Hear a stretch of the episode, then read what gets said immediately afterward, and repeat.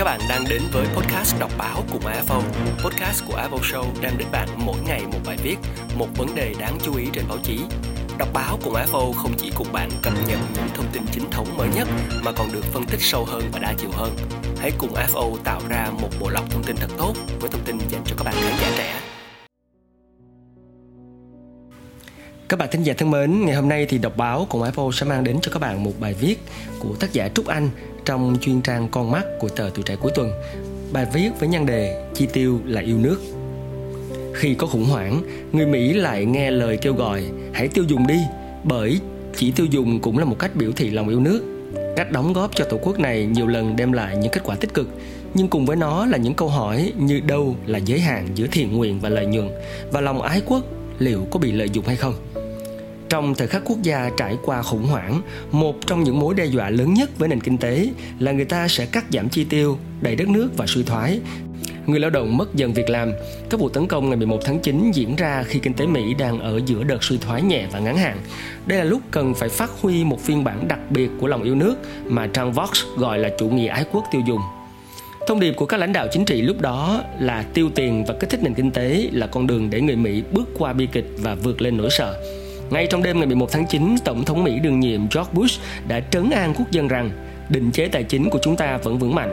Ông Bush kêu gọi người dân đến công viên giải trí Disney World ở bang Florida để vực dậy ngành hàng không đang bị tổn thương. Tương tự, Robert Reich, Bộ trưởng Bộ Lao động dưới trào của Bill Clinton đã viết trong bài xã luận ngày 23 tháng 9 bọn khủng bố muốn đánh vào trái tim của chủ nghĩa tư bản Hoa Kỳ.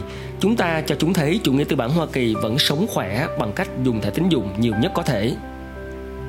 Khối doanh nghiệp Mỹ đương nhiên là nhiệt tình hưởng ứng, họ tung các gói vay mua hàng không lãi suất và thương hiệu của mình với lòng ái quốc.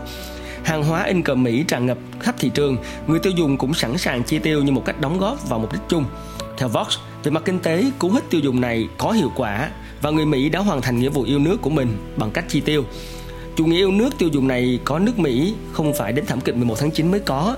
Người Mỹ thuộc địa từng tẩy chay hàng Anh trong chiến tranh cách mạng Mỹ ở thế kỷ 18. Còn trong chiến tranh lạnh thì Mỹ đã dùng chủ nghĩa tiêu dùng để tạo ra sự khác biệt với Liên Xô.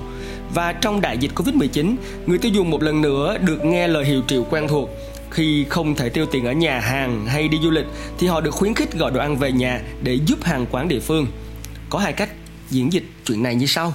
Trước khủng hoảng, ai cũng muốn làm gì đó và nếu tiêu dùng là một cách để đóng góp thì hãy cứ để họ làm. Và trái lại, chủ nghĩa ái quốc tiêu dùng phải chăng đã đơn giản hóa nghĩa vụ công dân thành mỗi chuyện xài tiền?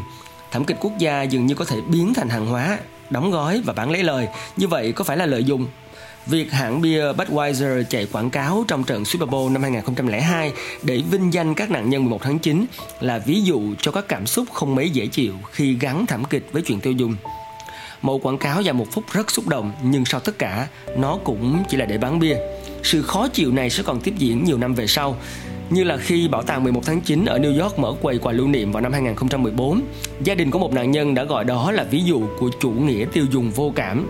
Nhiều nhãn hàng còn hứa sẽ quyên góp lợi nhuận từ dòng sản phẩm và dịch vụ gắn với ngày 1 tháng 9 và lòng yêu nước cho các quỹ từ thiện và thiện nguyện. Vấn đề là theo một bài viết trên New York Times năm 2002, các doanh nghiệp hô hào sẽ quyên góp nhưng không nói rõ là góp bao nhiêu, chỉ thỏa thuận suông, thậm chí không hề báo trước với các tổ chức từ thiện. Người tiêu dùng đổ xô mua đĩa nhạc hay sách có liên quan đến ngày 11 tháng 9, tin rằng tiền thu được sẽ giúp gia đình những lính cứu hỏa đã hy sinh thực tế là tiền chỉ chảy vào túi của à, sau à, những cái doanh nghiệp. Khi chi tiêu vì yêu nước, không ai nói gì đến chuyện sao kê.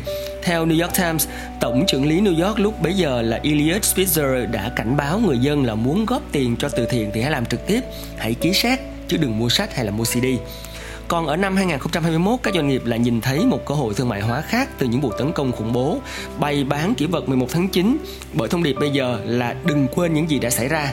Song song với đó thì khi nước Mỹ trên đà trở lại, người tiêu dùng lại được kêu gọi tiếp tục chi tiêu để thúc đẩy khôi phục kinh tế hậu đại dịch.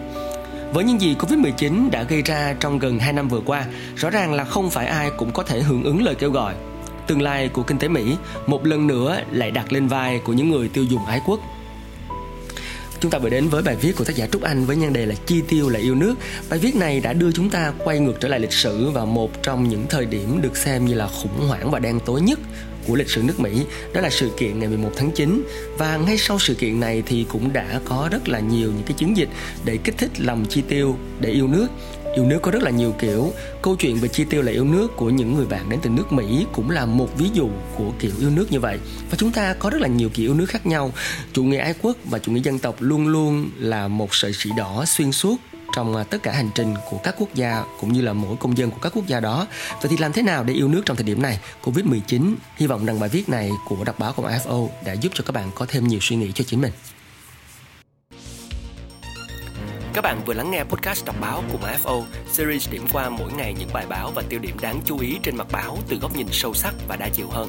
Đọc báo của MFO là một series podcast của FO Show được phân phối trên hạ tầng Spotify, Apple Music và Amazon Music.